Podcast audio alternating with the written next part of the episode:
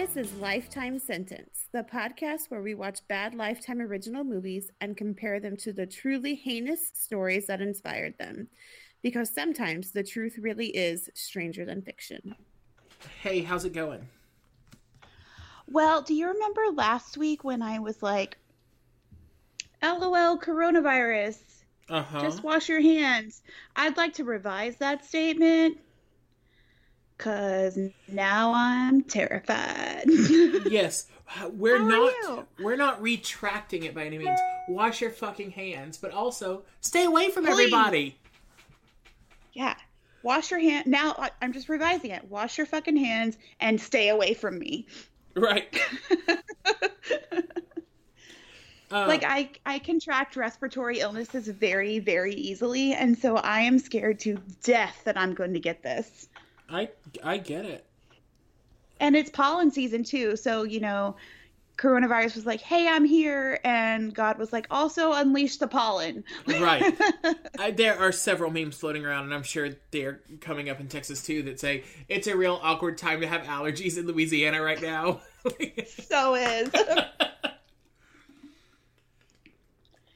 it's like, "It's fine. I'm not infected, I swear." well, can I tell you something I learned about the coronavirus today that I didn't know and will interest you? okay. Um, did you know that this quote pandemic is just a political ploy by the leftists so that Trump gets knocked out of office? Were you not invited to that meeting? I was. Damn! I was like, I didn't know we were just killing people now. Like, We are. if we get to just kill other- people, like, no one that's on my list is there. Yeah, my other favorite theory is that the Chinese released it on us to as a biological weapon by first unleashing it on their own people and letting thousands of them die. Right, right. You know that that old trick. Yeah. Um, the other one that I really love is that um, everything shutting down is just a ploy to stop us from going to church on Easter.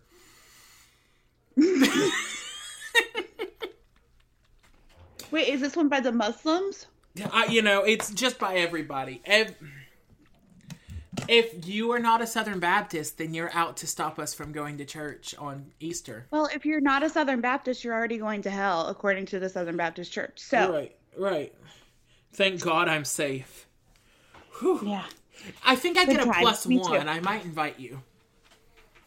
Oh, I'm safe. Okay. Grew up in a Southern Baptist church. Yeah, but you haven't gotten that membership card punched in a couple of years. Fine. You got you got to go renew. I'm in good with Billy Graham. I'm good. Okay, good, good. Mm-hmm. He's gonna vouch for me. He's gonna be like, she's cool, she's cool. yeah, so it's crazy out here. I'm sure it's crazy where you are too. And wherever you are, our loyal listeners. Yes, and we ask you to just be safe and stay smart, and stop buying all the toilet paper. Some of us have IBS and can't get any. So the H, I don't know if they're doing the similar things where you are, but um, here HEB, Walmart, and Trader Joe's are only open from eight in the morning till eight at night. Yeah. they can restock the shelves. And so today I actually was able to go back and get like some things I wasn't able to get on Friday, like some medicine for my um, acid reflux that they didn't have any more of. And actually, like I only got a four pack of toilet paper because I'm like, I don't need so much, like it'll be fine. And because I already had some, but just not enough for two weeks probably. Right. And so then, yeah. And I got another bottle of wine because Duh. that's the most important thing right now. So I'm taking a really strong political stance today, and I don't want to offend you, so I'm just going to rip the band aid off. hmm Why didn't they give Aladdin actual brown skin? Wow, I was not expecting that. I'm not sure. Because I've drawn him I could have possibly found out. and I gave him Oh. brown skin because that makes sense. And then I, I, was could have possibly found out at the Majestics Broadway performance of Aladdin next week, but that got canceled. So the Hmm. world will never know. my performance in DC, as you know, got canceled, and that's the thing that I am most bummed about. But also, like, thank you for looking out for me because I'm stupid and I would still go. So whoever canceled that performance, you the real MVP. So this was all going on behind the scenes, so you, didn't know it, as far as I know. But I was going to go up there and surprise you. Really? Mm-hmm. I had no idea. Yeah. Oh. And like once this all started like going crazy, I was like, I'm gonna hold off. I'm gonna hold off. And then like four days later, you were like, Oh, they canceled my performance. And I was like, Thank God, I didn't already buy tickets. Hey, you know what? Hmm. The day that this episode drops is the day after your birthday. yeah. You're gonna be 23 finally. Yay! Finally. You're almost you're almost to the point where your insurance rates drop, like all those good I know. perks. Yeah. Not even close to 30 yet. No. Still really, really, really, really dumb. I mean, listen, I Well, know that's true anyway. I know 42 year olds who are still really, really, really dumb. Well, I'm not quite there yet either. It was one of those really dumb ones that uh, is the one who said that this is quote pandemic is all put on by the leftists. And, and I love the words put on like it's a show. Right. Five, six, seven, eight, pandemic. You know, since we couldn't have our the gay agenda, which you know you and I have talked about how I love that meme so much, um, we had to put on our own performance, and here it is. Look, I'm all for the gay agenda. Right? Mimosas all day long. Mm-hmm. Taco Tuesday. Like Broadway show tune I don't know what that means, karaoke. but, Right. uh, the saddest part is that Broadway is dark right now. I'm that makes my heart. so sad over that. So, the thing that I don't know about in your area, but the thing that is mm-hmm. not being talked about in my sphere of influence is like everyone's just talking about how they're so inconvenienced by this. But I've not heard how anyone's considering that there are some pretty long term ramifications of like lots of people are going to be without pay for a while. Like, Yep. so reach out and help those people around you. Holy shit. Sorry. No, you're fine. But like people in the service industry are all screwed for a month at least. Um, So I just got this news alert, and so this is like a big. So we have a, uh, and it's probably an insurance company that everyone's heard of. If you're at all connected to the military, we have USAA here. uh huh. They have a huge campus. They take up a whole zip code, and one of their employees has tested positive for coronavirus. Oh my gosh. We are fucked. And now I'm gonna put my phone far, far away so I can't see it anymore. Yes. It's And- gonna- it's been distracting. Like every time I turn around, there's another news thing. And the other day, I felt so bad because I picked up the phone because the news alert went off, and I was like, "Oh, thank God, somebody was just shot that isn't about coronavirus." Right? And I was just about to say, like, we have harped on it now for almost nine minutes, and I'm sure that everyone is tired of it. So let's move on to a new topic before we lose all our listeners. Well, first of all, Welcome to Lifetime welcome to Sins. Lifetime. Yes. Uh, I am Aladdin with brown skin. I am so tired of coronavirus. um, excuse me. This week I watched Wise Gal, and unfortunately, it was not that good. Really? Considering the cast, I expected it to be. It was okay, but like toward it started to drag, and then in the last like ten minutes, a bunch of shit happened. I was like, okay, they could have like really cut this short. you know, It was like interesting, boring, interesting. right? So what happened was they only wrote the interesting parts, and then they went and filmed, and they were like, "Shit, we only have thirty minutes of of movie. What do we do here?" Mm-hmm. And they were like, "Quick, let's Totally. do let's do a montage of riding bikes and laughing in the park." Amen. okay. This week I watched Wise Gal. It stars Alyssa Milano as What? herself. One of my um, childhood celebrity crushes. I watched Charmed. yes, I could tell that by the way you slid back in front of the camera, like, hmm? Right? I watched Charm specifically to look at Mel- uh, Melissa Hilano is what I just tried to call her. That's that's my pet name for her. No one else is allowed to use it. And Jason Gedrick as Russo. Oh, I'm sorry. Alyssa Milano has been in Charmed, Who's the Boss, Wet Hot American Summer, and Mistresses, along with so, so, so much more, but I cannot get into her entire filmography here. And then it stars Jason Gedrick as Russo. He's from Luck, Dexter, and Backdraft. Okay.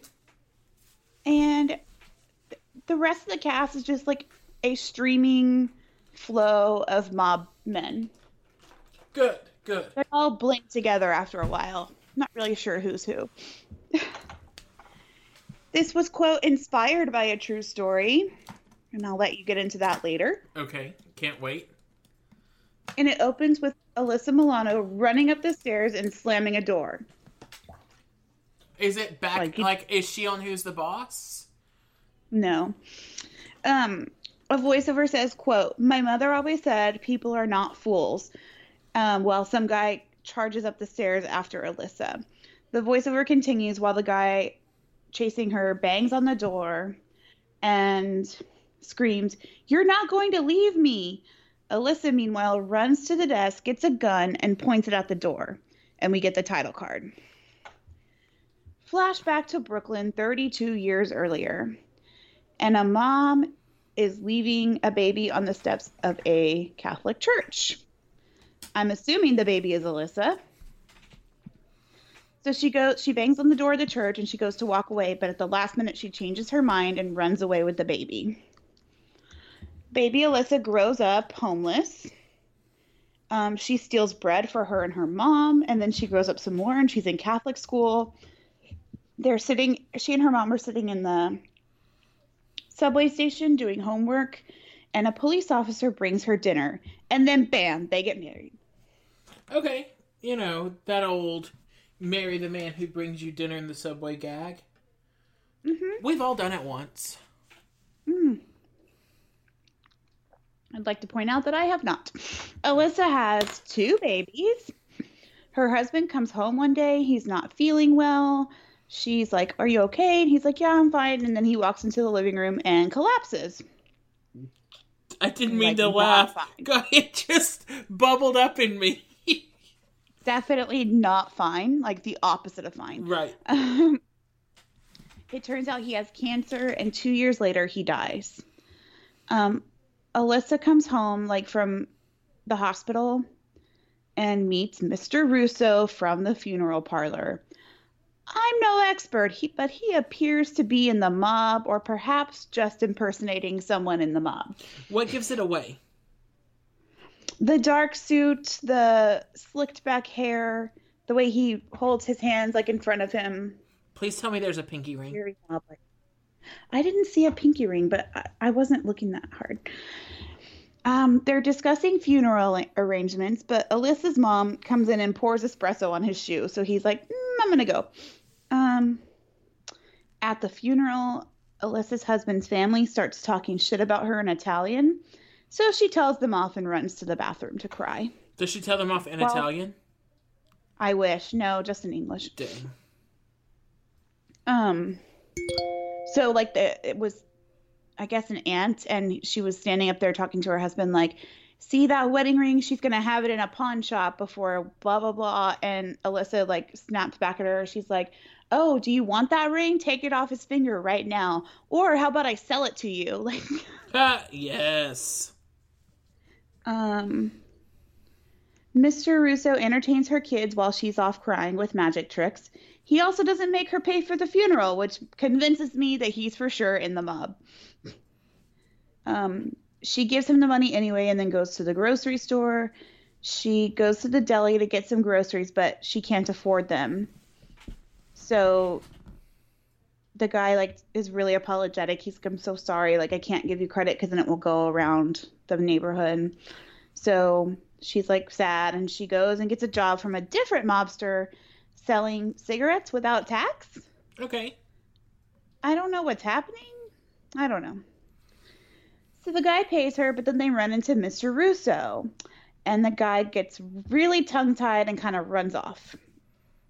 Alyssa and Mr. Russo get into it when he asks her what the hell she's doing. He offers her a job at the funeral home, but she says no. He gives her a Christmas wreath and then leaves. It's the evening of Christmas Eve, and they have a small Christmas with her boys. Like just a few presents, but then there's a knock on the door. It's a special agent from the FBI, just wanting to have a chat. Oh, you know. On Christmas. Like you do. Right. I mean, so some people have Santa Claus and some people have FBI agents. And, you mm. know, you just can't tell from house to house. It's the new secular thing.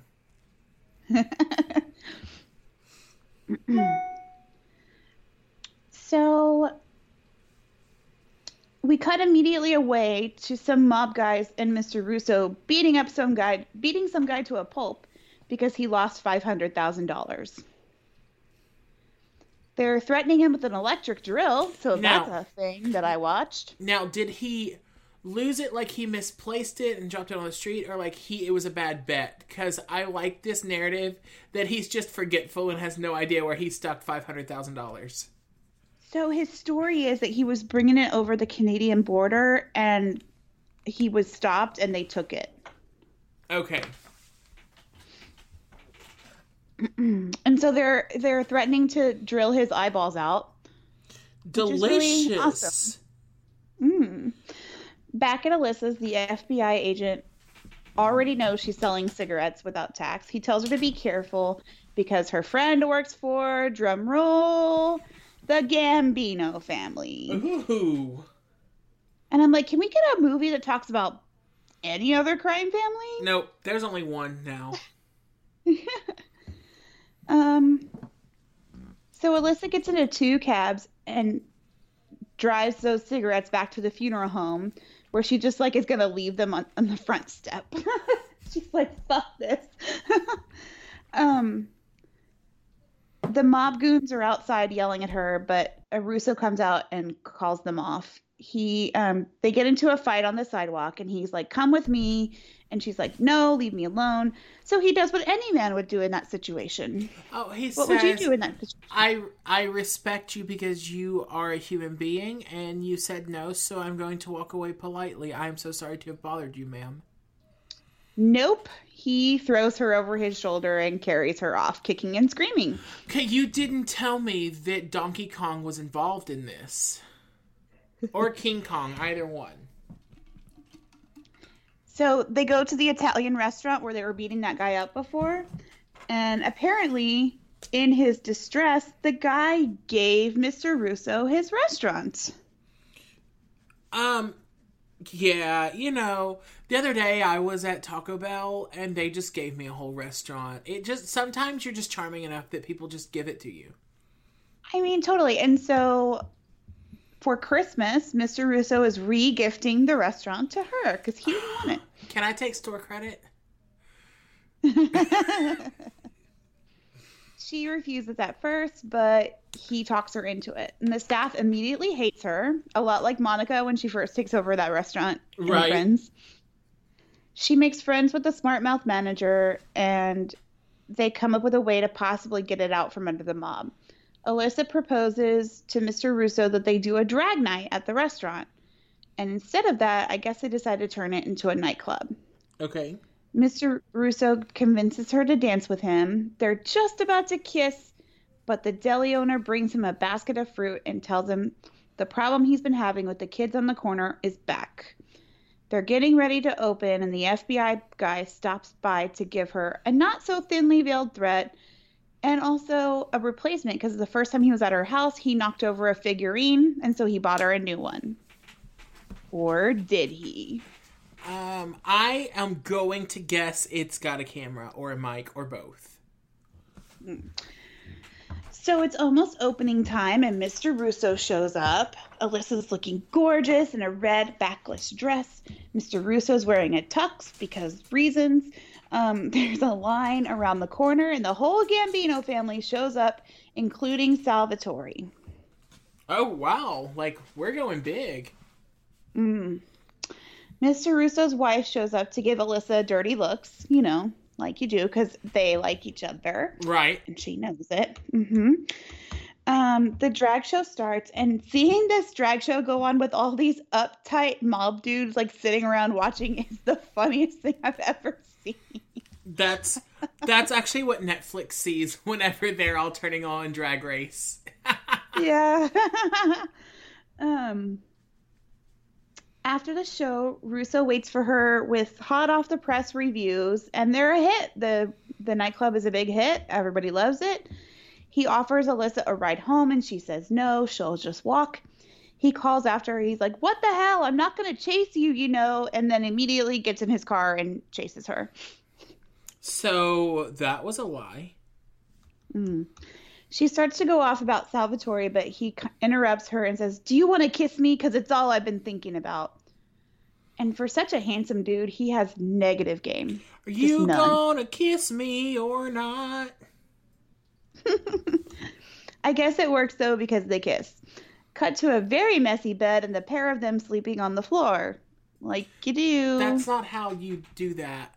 I mean, maybe it is. Maybe I'm the wrong one. She kicks him out because the kids will be up soon. Um, as he's leaving, there's a mob guy outside waiting. And he says, Mr. Mr. Palmieri, that's Salvatore, wants to chat. Bruce is like, okay, I'll be right there. But the mob guy's like, no, we want to talk to Alyssa Milano. I mean, who doesn't want to talk like, to Alyssa Milano? I mean, Alyssa's like, hey, fuck off. I have to get my kids to school and shuts the door. uh, Russo chases her back in and they they have an argument um, as they go back inside, and then knock, knock, knock. Somebody's at the door, and it's Salvatore. It's himself. He tells her he wants to know what such a busy lady could be doing if she doesn't have time to meet with him very quickly. He asks her to, quote, collect the dividends from a business he has in Canada, i.e., he wants her to smuggle $500,000 in from Canada once a month. Um, no. I'm busy that day, Sal. He promises to take care of her family for the rest of their lives if she does it. And she says she'll do it once and see how it feels, and then she'll she, she'll decide. I'm sorry. The idea of seeing how it feels, I'm like, it's it's not like a new sex position. It's mu- like this is illegal, girl. You know. Look, if you don't, if you're not willing to do anything once, I mean, Um, he uh, Russo immediately starts a fight with her for taking the job. He says if she's gonna go, he needs she needs to take this gun that he's got, and then he's like, okay, bye. So Alyssa packs up and goes to Canada. She rides in the gambling part of the sh- of the uh, ship, which is weird because it's not a cruise ship. It's like a cargo ship. Oh. And there's all these people like gambling on it. yeah, you know, sometimes those those big um crates full of illegal purses just have to get their jollies off at the craps table. So she goes um, to the guys that run the casino and they start talking about her in Italian about how they're going to rip her off and she only catches part of what she they're saying. So she pulls out the gun and says that they don't give her the full five hundred thousand, they don't get to keep their family jewels. yes. So she gets the money and drives away while uh, Aretha Franklin's "Respect" plays in the background. Ooh, they paid for a real song. they did. Actually, they paid for a couple. Um, she gets back to the border and they anytime we talk about them playing real songs, I think back to that one the one of the few movies I actually watched with you. Um, it was the sexy SAT words. I can't remember that one. And they they played um, Alicia Keys.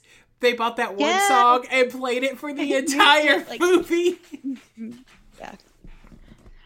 Um, she gets back to the border and they search her trunk. Um, the border patrol officer goes through all of her bags of toys that she brought back and they open her suitcase and rifle through her clothes, but they don't find the money and let her go on her way. They don't find the money because she had it clipped to her, like around her waist and like around her thighs, like to her body. Wow. Um. So she's surprised when she gets home to find that her kids are not at school because, quote, grandma went shopping. Okay. It was a big sale, okay? Listen. She is surprised to find that her kids. Oh no, I'm sorry. So she gets them ready for school, and she they're greeted outside by Russo, who brought them brand new bikes to apologize for being the world's worst person. So they all ride to school on together. My main concern here is that it appears that she left five hundred thousand dollars cash inside her home and didn't lock the door. But everything must be fine because we cut to six years later and Alyssa is rich as fuck, and her son voiceovers that she was basically a made woman, if that was a thing, which it wasn't. She's throwing amazing parties at her townhouse where all these mob dudes bring her kids fancy presents and wear ruby cufflinks that are as big as earrings. Oh, and the police are there too because crooked cops and stuff. Right, right. Moving on up plays in the background. Wow. hmm Uh, Sal brings her a big envelope of money. Russo and Sal get into a pissing match. One of her kids is riding his bike with the ruby cufflink he stole. He runs into an older kid who's like, "Hey, you shouldn't be here. You should go." So of course he leaves immediately and doesn't definitely go into the alleyway where the kid was coming out of. You know? I yeah, I mean that's what I predicted would happen is that he just goes right home. Um, and he finds a dead body. Alyssa and Russo go to get him from the police station. Uh, Russo threatens to kick the kid's ass for using his name with the police. And Alyssa says, If you lay one hand on my child, I'll cut it off. She's not pulling any punches. So she goes to see FBI guy to ask him to keep an eye on her, out on her kid and let her know if she needs to know something that's like happening. He's like, okay, and then he shows her the photo wall basically of all her activities, along with Russo's and Russo's kids, um, who was selling drugs outside the grocery store. Great. Um, FBI guy points out that these dudes are all big fat liars. Um, Alyssa's like, cool, bye. And she gets a wild hair and runs over to Frank's house to confront his son about selling drugs. Things get real ugly real fast. Uh, Frank beats up his kid for not staying clean. His wife runs over to defend him and tells Alyssa off big time for like fucking her husband and stuff. Um, so the next day or week or month, who knows, um, they notice that they're being followed. Alyssa gets paranoid and breaks the figurine the FBI guy brought her, and lo and behold, there's a bug in it. I can't believe she didn't figure that out six years ago. I know. Alyssa's talking to Jimmy about wanting to get out of the mob, and he's like, "Uh, nobody gets out of the mob." So she goes to Sal's to get Sal's wife, who snorts coke the whole way to the border, like they're going on their little trip to get the money. Alyssa's like, "Hey, you're really gonna have to throw that out before we get to the border," but June, the wife, is like, "Nah." So Alyssa takes it from her and throws it out the window. Gotta do what you gotta do. They go to this fur store, and Sal's wife waves to some dude with an enormous camera around his neck, totally inconspicuous. Um, Alyssa freaks out and tells her that she'll they'll meet back at the hotel, and she books it out of there. She goes to the casino, the boat casino, to get the money. The guy's like, "I don't have it all," um, but he gives her some. Um, she's walking out, and the casino gets raided. So she's about to be arrested and she pretends to be sick. So the officer sends her into a bathroom because men are dumb. Yes. There's a door on the other side of the bathroom that she walks right out of and off the boat. God. I was just like, well, that's one way to do it. Um, she goes back to the hotel and is like, We are leaving. We've got to go. She makes Sal's wife put the money on her body this time because they're looking for uh, Alyssa. And then they she heads back to the States. She and Russo immediately get into a fight. One of his goons tries to stand up for Alyssa, so Russo knocks him unconscious, like you do. Naturally. Later, Russo's son shows up on on uh, Alyssa's doorstep, like all beat to hell. He says he thinks he's going to get killed, and Alyssa's like, "No, you're going to be fine. Go talk to your father," and sends him off. Um, later, Russo shows up, and they start fighting again. Her son, her older son, steps in because he like reaches out and grabs Alyssa. And her older son steps in, and Russo starts to go after him instead, so she throws him out of the house. And the next day in the paper, she sees that Russo's son was murdered. Oh no. So she goes to see the FBI guy who reassures her that the kid was too far gone and he couldn't have been helped, which I don't believe, but whatever. Um, FBI guy asks her to wear a wire and says that when it's all over, he'll help her get away and keep her kids safe. He said that these people are all criminals, and Alyssa's like, "Yeah, but I'm like also a criminal." right. Um, but he's like, "You're not like other criminals," which just means like you're a You're hot, hot. lady criminal. Right. she doesn't really make a decision, but she does leave. She goes home, and Russo is there with a $500 cigar he bought when his son was born. He tells Alyssa that he would never hurt her, so they hook up, but she cries afterwards. Um, cut to someone pulling a shotgun out of a trunk. Oh, it's Russo. He's having a full fledged meltdown because Sal blames him for all this mess. It's the middle of the day, and he screams at Alyssa to turn off the lights. Oh, okay. She tells him to get out of her house. Um, he continues having a meltdown and promising things will get better. So Alyssa goes to wait for Sal's wife outside her building to ask if there's a hit out on Russo. June pulls off her sunglasses when they see each other to reveal a humongous black eye and says that there probably is a hit out because Sal has completely lost his mind. Um, she tells Alyssa to go clean up the safe at the club and get the hell out of Dodge because there's also a contract out on her life. Oh God. Okay. She goes to the club, but the safe is already empty. She sits down at her desk facing away from the open door, which is a really stupid place Uh-huh. to wait for someone to BB come kill you. Uh huh. And Sal shows up. He starts philosophizing about the end of your life, etc., etc., and how there's no family if there's no trust. He ends by asking Alyssa to kill Russo for him. She tells him that she won't do it and that he's insane. And so Sal just drops a little grenade that's saying that Russo was a lot more polite to him when he asked him to kill his own child. Uh uh So Alyssa goes home where Russo is really drunk and scruffy. He asks Alyssa what happened, and Alyssa says she was crazy to stand up for him and asks him if he killed his own son.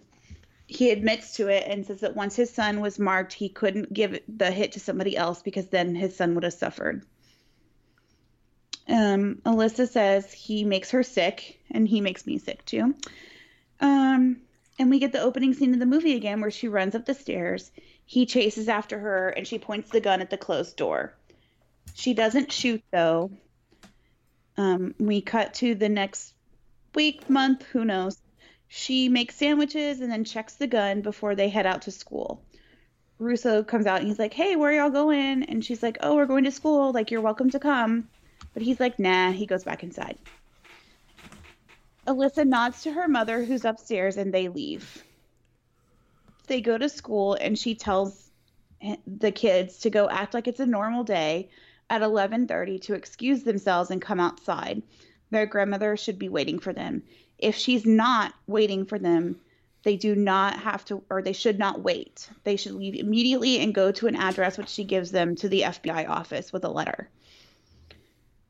She tells the kids that she loves them and kisses them goodbye.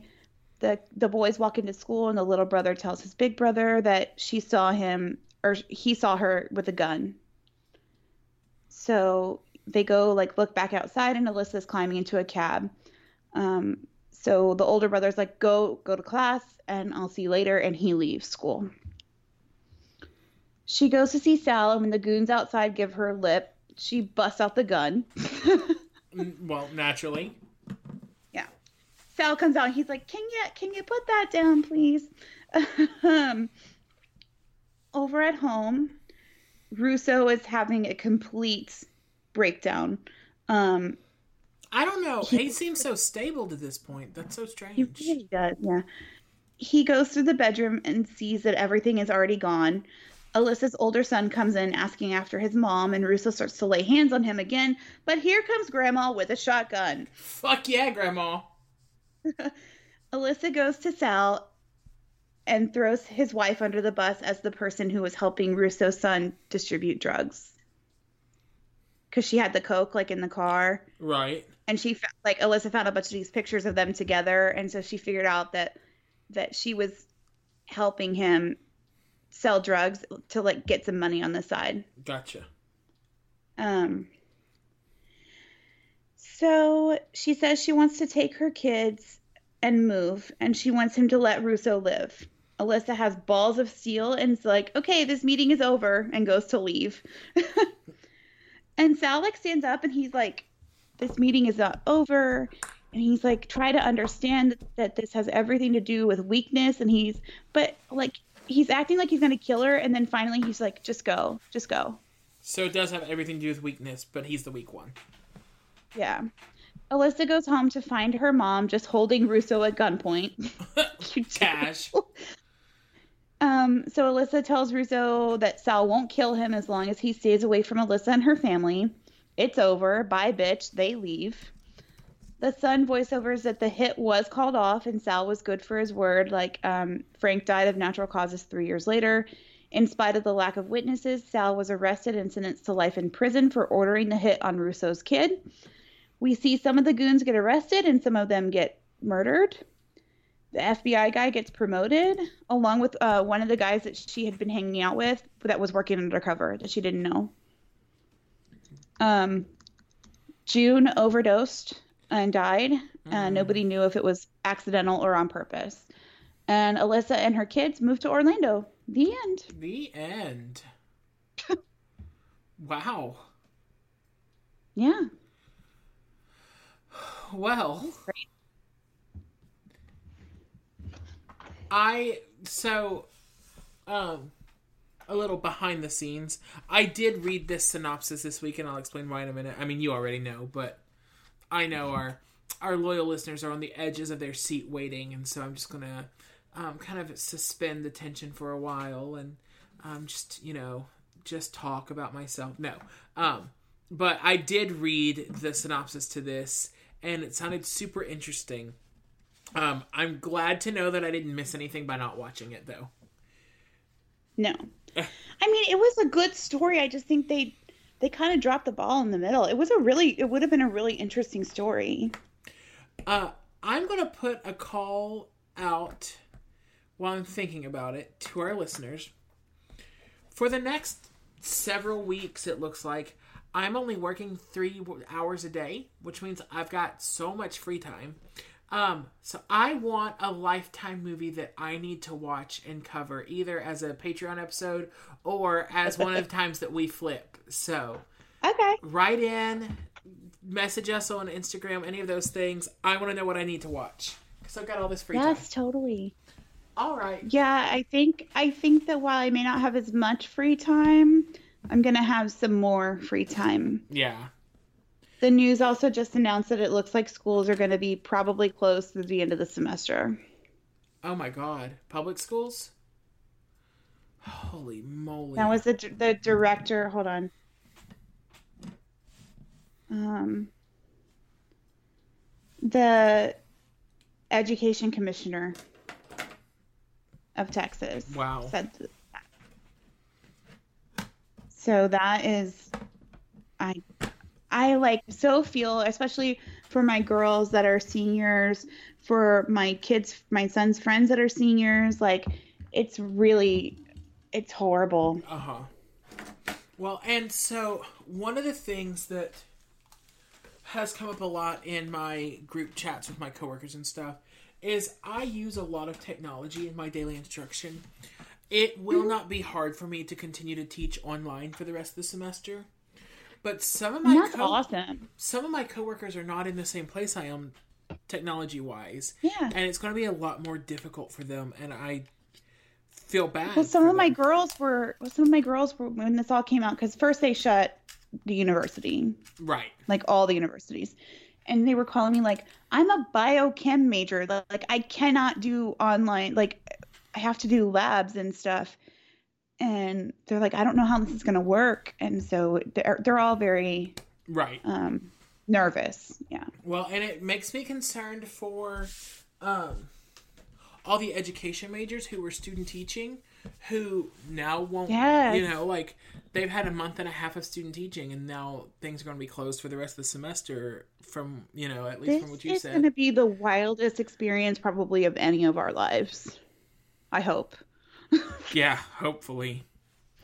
Um. So Like I've never seen anything like this. and you know i am i am grateful that we have that i am grateful we're taking these precautions um a superintendent i don't remember what state he's in but when he announced the closure of schools he said something along the lines of we will never know if we overreacted or if we took this too far Right. but we will know forever if we underreacted and Underreact. did not do enough and yeah, like my friends and I were looking at the numbers today while we were at brunch because we're losers. And um, I mean, right now the death rate or the mortality rate from the virus that we know of, because they're just the testing is so grossly ineffective right now. But of the cases that we know of, it's at two percent mortality rate, and if it infects like even a million people, that's so many people that are going to lose their lives. Yeah, yeah. I mean, it's a it's a very very real problem. Um, the Like Texas is exactly half the population, or almost exactly half the population of Italy, and just look at where their numbers are. Right. It's out what? yeah. All right. Well, are you ready to hear what I have prepared for you today? Yes. So, as um as I was starting my research on this, I um I always just start by googling the movie title followed by true story because that's usually the easiest way to find at least who the story's about, you know. And um so as I sent you I found this quote from the Hollywood Reporter about this particular movie, and it said said to be inspired by a true story, perhaps in the same way that reality TV shows are inspired by reality. Wise Girl, Wise Gal nonetheless boasts a solid production pedigree to explain its surprising quality. Um, all that to say, this is not based on a true story. However, I think that I have found some of the inspirations behind it. And so instead of um trying to go and find a story that doesn't exist, I have done a little shallow dive in um some women who were heads of organized crime or were involved uh, in the mob. Ooh, I love it! I'm so excited. So, um, Look, I want to hear all about these boss ass bitches. right Tell me. so in fact my uh my notes is la- my notes are labeled a list of badass gangster women so Hell yes. all right um so i found a lot of this information at And the, then on Patreon, I'm going to tell you a story of another badass woman. i can't wait Yay. um, i hope it's scarlett johansson no, it's Queen Elizabeth. I mean, you know what I'm covering, right? you don't know that she's not royal. Maybe she advocated the stro- the throne to the throne. I'm real good at the talking. Yeah. Um, so I got a lot of my information from uh, the mobmuseum.com dot org, I mean, and then also from Dot com dot org dot edu. backslash dot uk dot co dot uk. Um, anyway, and then the other place that I got a lot of information was Mental Floss because they always have a good listicle for me to look Floss. at. Um, so the first woman I'm going to talk about is Virginia Hill. Virginia Hill was born in 1916. Um, in she uh was sorry was born in 1916 into the first American generation to emerge from the 20s when women started their liberation from the late Victorian era, of like um, where they were kind of freeing themselves from the ideas of dating and sexual morals that the like Victorian era women had placed on them. Sure, sure. So by 1933, um, she was already well aware of how far her feminine wiles would take her. Um, she actually like was very open about her sexuality. She'd been sexually active since the age of 12 and she got married at 14. Um which is real young. And I'm like trying to imagine what would have happened if I married the boy that I was going out with when I was 14. well, they weren't married very long. She dumped her husband It's terrifying. she dumped her husband and moved from Alabama to Chicago. In Chicago, she worked as what's known as a shimmy dancer um, and possibly a sex worker, but it's not verified. Um, And then in 1934, while she was a waitress, her life changed drastically because, for one, she was a rebel and wore a short skirt while she was waitressing. you could see her. To be shocked. You could see her knees, Aaron. Her knees. so, um, she Look, was, I've been watching Golden Girls to like cleanse my mind of the sadness and anxiety. And they have an episode where they're all dancing. uh huh. Oh yeah, Betty White and Rue McClanahan have on like shorts and, Uh-huh. short, and a short skirt. And they're dancing. And I'm like, I want to look like Betty White now. right. Twenty-three year old She has some Aaron wants legs to look like fifty-two year old. Betty White. Yeah. Uh-huh. She's got some nice gams. So anyway, so she's waitressing in this short skirt, and she worked at a restaurant that was frequented by um, men in the outfit gang, while their boss Al Capone was in prison. Oh, sure. Um, so one of them was a man named There's Joe. nothing to do when your boss is in prison. Right. Um, so one of them was named Joe Epstein, and he convinced Virginia to quit her waitressing job and um, be his shill by pay- placing large cash bets at a racetrack for a 10% commission. And then also using her looks to sucker men into making stupid bets. So she did Well, just that. does that. she'd go down to the racetrack and she would like i don't know use whatever do whatever she had to do to make these men bet on like the worst horses.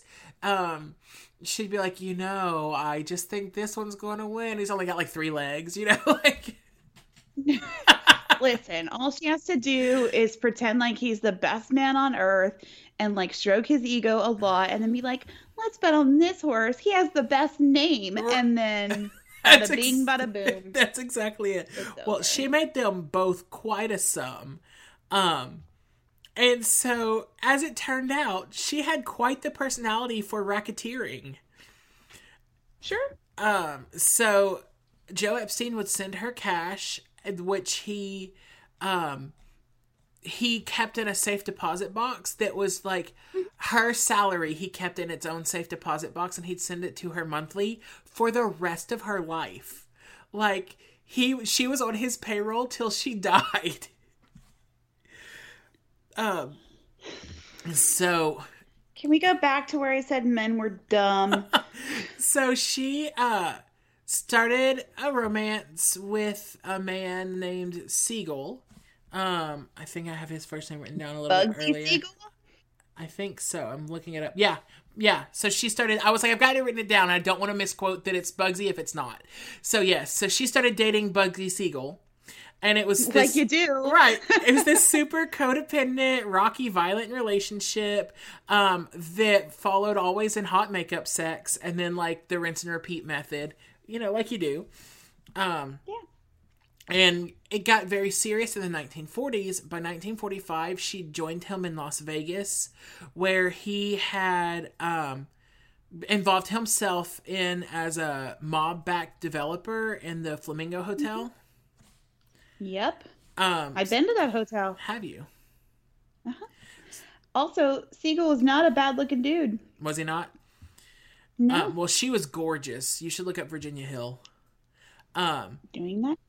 So, because of his demands for expensive materials and elaborate construction, he blew through about $6 million just through his investing in this um, hotel. And, More money, more problems, right? right? Um, and then this. this line that I pulled from this article says his angry hoodlum partners heard rumors that Siegel used Hill to stash away $2 million in a Swiss bank. So she was also hiding money for him. Um, Is she hiding money for him or for herself? right. So, um, according to the most prominent theory, his mob backers concluded that they had to eliminate him permanently, even as the like, even though the Flamingo had started to do better, because when it opened, the rooms weren't ready yet, and the casino lost a lot of money because Bugsy had not done his job correctly.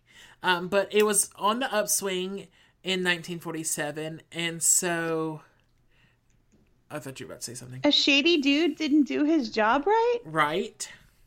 I can't imagine. So, um, the members of the mob syndicate told Virginia to tell Siegel she had to travel to Paris to shop for wine for the Flamingo. And that June, Siegel was shot and killed as he sat in their rented house in Beverly Hills. She heard about it from a guest at a party in Paris. She would not know it yet, but his demise and his publicity and its publicity um, reduced her usefulness to the mob, and that's what actually started her decline. yeah. So, um, she was trailed for a long time by the IRS, but she was able to outrun them for basically her entire life. Um, and when she fell in kind of hard times, she sold her house, her cars, her furs, and all the like valuable jewelry that Bugsy had given her. Um, so that sale drew about $41,000, which was not enough to cover everything she owed to the IRS. So she just picked up her family and moved to Austria. Joe Epstein met her there and um, helped her kind of establish a new life. Um, and when she died, she still owed the IRS $221,000 in taxes. Sucks to be them. right? Um so the next woman I want to talk about is Stephanie St. Clair. Stephanie St. Clair was the notorious queen of the illegal numbers racket in New York's Harlem neighborhood. Um, and she actually testified about mob payoffs that she made. I mean, about payoffs that she'd made to New York police to protect her employees from arrest. So, on top of like already being the head of her organized crime ring, she would also pay off all the cops. And whenever they would try to make a move against her, she'd just go give a witness testimony about how they were shady cops, crooked cops, and get them locked up, and all attention would be off of her again. Sure. Uh-huh. Like you do. So, um, let's see. The date was December 8th, 1930, in a Prohibition era city reeling from recent exposures of police officers who, as the New York Daily News put it, for years have waxed wealthy on vice, gambling, and speakeasy shakedowns. Mm-hmm. What followed was an extraordinary, daring performance by St. Clair, a haughty, profane, and driven African American woman still at the peak of her authority as one of the wealthy bankers for the numbers racket in Harlem. By 1930, she was reportedly worth $300,000, which is about equivalent to $4.3 million today. Yikes. Um, she so she arrived at the um oh yeah so her reign wouldn't last long because like white mobsters moved in to try to take over and so that's when she kind of starts pulling the strings so that everything falls apart before the white mob can take over um Sure. so she goes to the Superior Court building in a very expensive squirrel fur coat and a cloche hat. In court, protest uh, prosecutors presented evidence to support allegations of graft by the vice cops. St. Clair was a key witness despite her reputation as a financial backer for illegal numbers games. The court charged some officers with demanding protection payments from St. Clair and the other two and the two other chief numbers backers in Harlem, uh, Casper Holstein and Wilfred Bruner. Um, speaking in the French accent left over from her childhood in the French run island of Martinique in the Caribbean, St. Clair testified that she knew all of the plainclothes vice cops in Harlem. She paid them not to arrest her workers or customers found holding one of her policy tickets, you like used for the betting numbers. Um, She said the bribes came to about six thousand dollars as of 1928. Yet the cops double crossed her and made arrests anyway. So she named names such as uh, the police lieutenant Peter J. Pfeiffer, whom she claimed accepted her gifts totaling eleven hundred dollars. Um, so she um set and gave up all the names and gave up all of her records like documents um and she maintained this like no nonsense resolve to take on New York's political establishment and gangster bosses as she had nearly conquered Har- like after she was finished in Harlem um Wow. so she was just this incredibly wealthy woman who uh when she realized that things were falling apart for her, she did exactly what I would have done and turned on the people who she'd paid off and gotten rid Fuck of them you. too. Yep. Well, what's interesting is that sounded a lot like a story that I heard on the podcast Family Secrets, Oh, really? and I thought it was her, but it was. It's not. It's a different lady. Um, the next one I'm going to talk about is um, Sister Ping. Um, and she is from China, and I do not want to mispronounce her name. Um, so I will just go by the street name that she took was Sister Ping. Um, and she also had the uh, nickname the Snakehead, which is the Chinese nickname for a human smuggler. Okay. So, Sister Ping was the leader of an underground crime group in New York's Chinatown, and she trafficked about 3,000 illegal immigrants from China to the United States. She charged $40,000 a head and amassed herself a fortune of $40 million in the 80s and 90s. Sure. Yeah. Um, Why not? Right. So, in her prime, she financed dangerous and inhumane voyages to smuggle her customers from Hong Kong to Guatemala and New York. One vessel she backed, the Golden Venture, which was a cargo ship, ran aground in 1993 off Queens, New York. 10 of the 300 starving passengers who took the 100 day journey from China died after leaping from the ship. Um, five years later, another one of her ships capsized and more people drowned. Um, so this is kind of what was her undoing is that all these people she was smuggling then also died, and then Yeah. um, you kind of get caught when that happens. Really bad for business. Yeah. Right. Um so the jury eventually like she got arrested and she was um, convicted of immigrant smuggling, money laundering and trafficking in kidnapping proceeds. Um hmm she was given the maximum penalty of 35 years in prison. Mm-hmm. And in 2014, the mother of all snakeheads died in prison at 65. Um, In reaction, um, an immigrant man living in China who she had smuggled over said Sister Ping was good, honest, and warmth moved, and her warmth moved everyone. Mm. So she was well liked, at least. Um, and I mean, so, by some people. right? Some people probably didn't like her that much. So uh, next is Marie Baker. She was described as an attractive brunette with brown eyes and had a habit of carrying two guns. Um, she started making headlines in 1933 for a string of shop robberies committed by what they called as what um, the headlines called the Pants Gang. And she was actually Marie Baker, the head of the Pretty Pants Gang, is what the uh, newspapers all called her because we have discussed how the media should not be allowed to name things.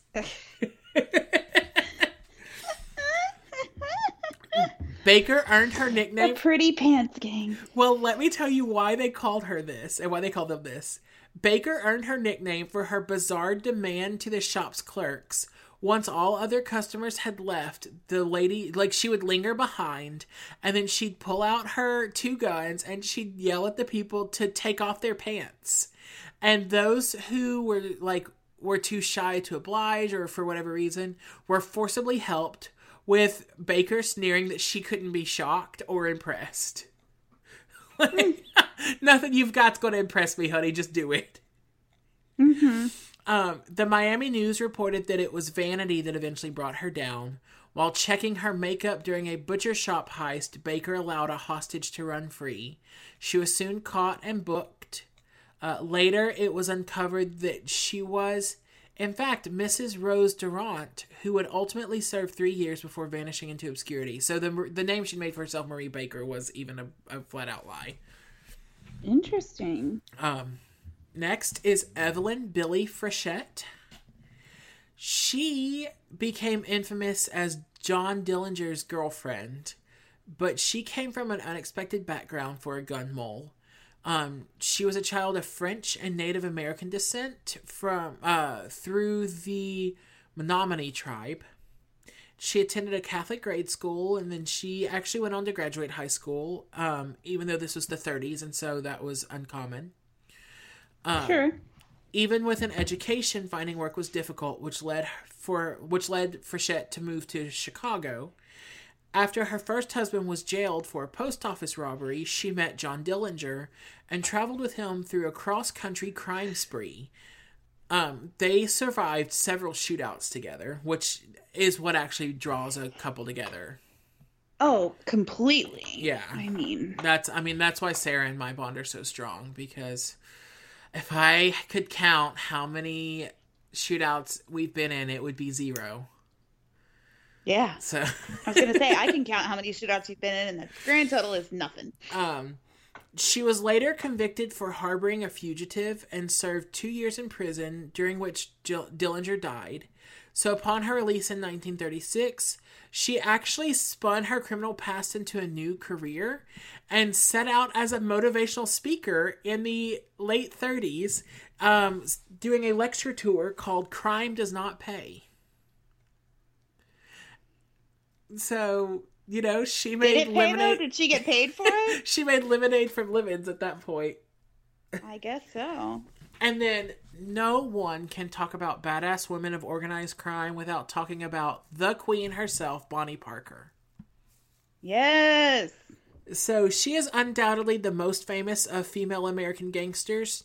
Um, and then obviously she was half of the iconic crime duo Bonnie and Clyde. hmm They were notorious bank robbers in the public enemy era of 1931 to 1934 when the exploits of outlaws made them celebrities. She was born in Rowena, Texas, where she earned a reputation for being smart and outspoken, and no one likes a smart or outspoken woman. That Not was, in the 30s. that was really her undoing. She met Clyde Barrow in 1930. Though she was married at the time, they hit it off immediately. Um, so apart from their robberies and killings, the legend of Bonnie and Clyde grew in part because of a photo shoot they did near their Joplin, Missouri hideout, images that still inspire reimaginings of their lives. Um, but those lives were cut short in a gruesome shootout with police in 1934. She was 23 and he was 25. Um, wow. Yeah, which I never think about them being that young. She was your age. I know. Yeah, that's right. well, in two days. In two days, yeah. Not quite, not quite, not quite. Um, naturally, you know, they're because they were so romanticized, and the story of their love has been so romanticized. Um, she has been portrayed by Dorothy Provine in 1958's The Bonnie Parker Story, by Tracy Needham in the 1992 made-for-TV movie Bonnie and Clyde: A True Story, and by Holliday Grainger in the 2013 miniseries Bonnie and Clyde. Um, but she's be- best remembered is the sultry turn of Faye Dunaway in the two-time Oscar-winning biopic Donnie, Bonnie and Clyde. Donnie and Clyde. That's the new one. um, and then a couple of years ago, there was a really wonderful Broadway musical called Bonnie and Clyde, and um, the did you ever see um, the last five years with Anna Kendrick? It's a musical movie. Um, or did you see uh, what was that Keke Palmer movie that had Queen Latifah and Dolly Parton in it? Joyful Noise. No. Okay. Um, well, then you wouldn't know the guy.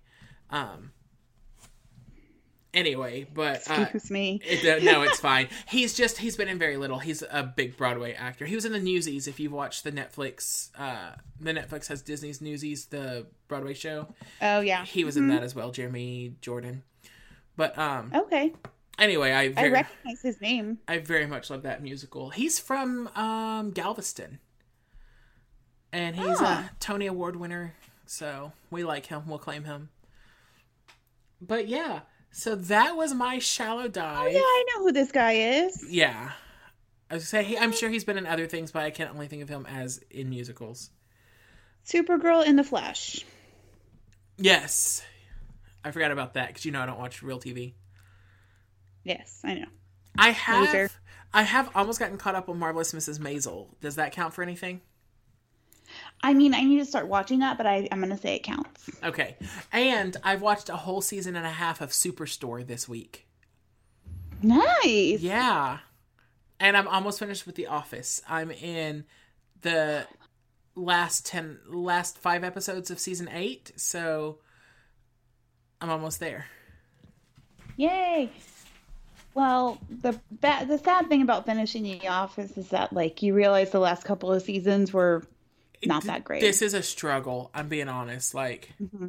this, once they took Michael Scott from me, ain't no sunshine when he's gone.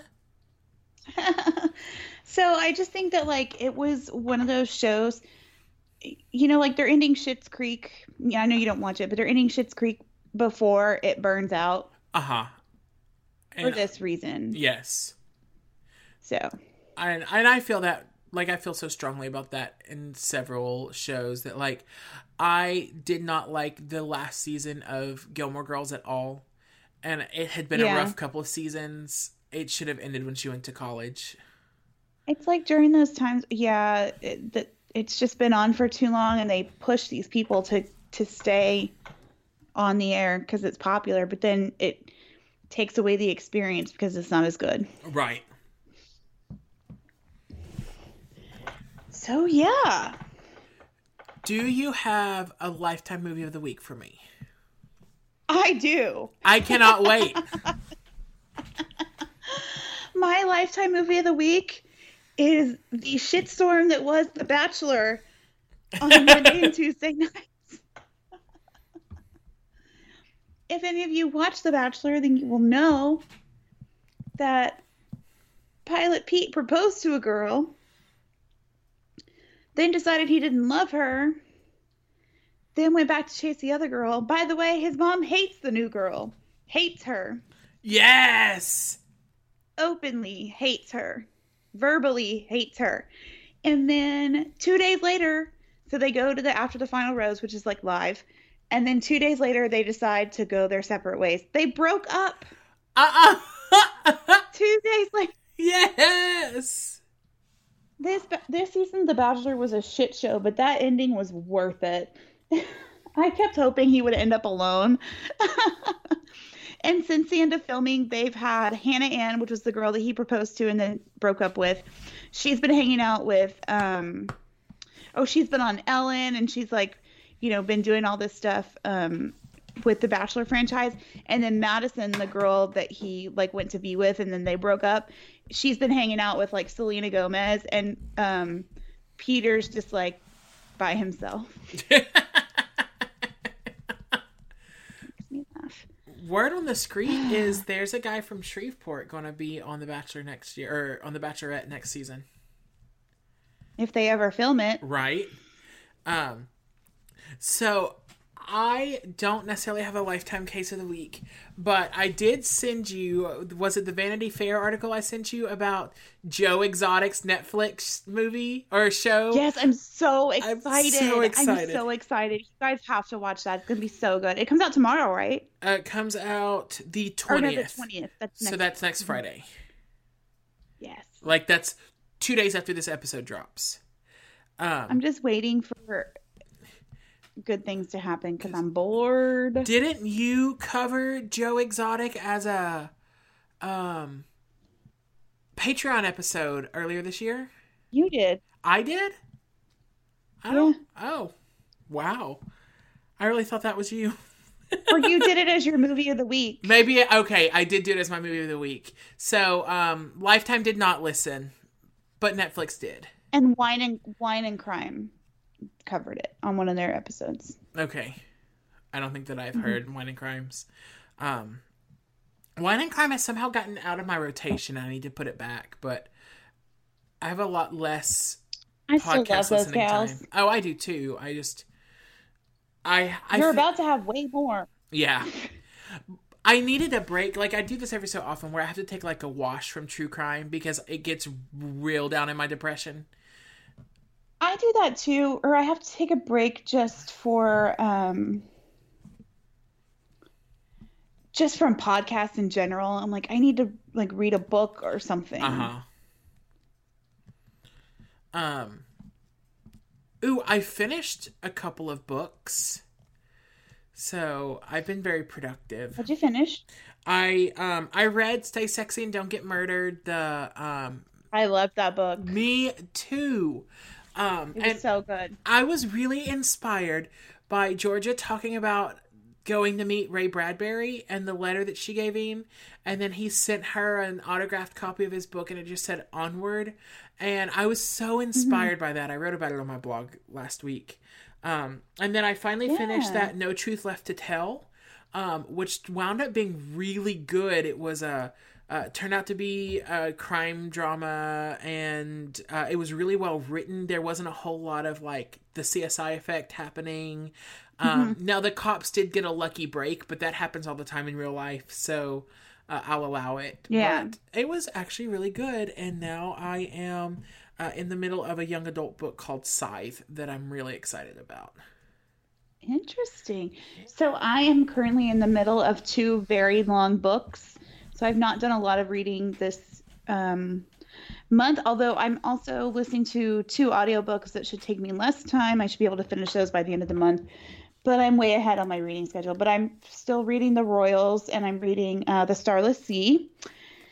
And then on audio, I'm reading Buy Yourself the Fucking Lilies, which is amazing. And if anybody's like looking into like self-care type advice books i highly recommend it and then i'm reading the grace year okay you've got a lot going on which is a it's a ya book yeah it's very good well but i have finished um i finished conviction this uh, month and oh a book called what is the bible that talks about like the bible versus like evolution and stuff it's very interesting it's. Gotcha.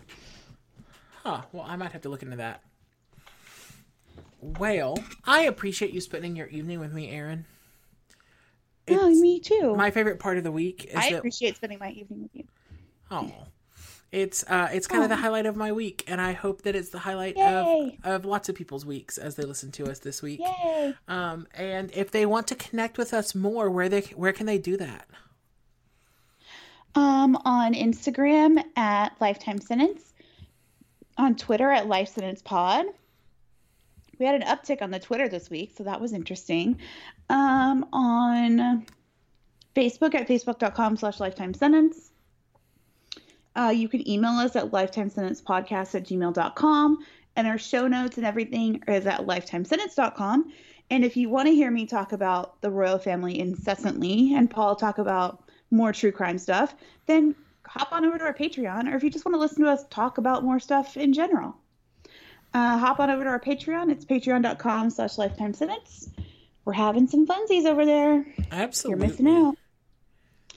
And uh, do you know that I actually listened to you most of this episode and did not paint? Like I made eye contact and everything. It's all good. Well, all right. Well, next until- week we'll be back. yeah. Who are we doing next Know week? what we're watching? Okay, we'll figure that out. Yes. Well, until then, um, wash your hands. Please. Leave some toilet paper for the rest of us. Yes. Eat your vegetables. And charge your phone. Bye. Bye.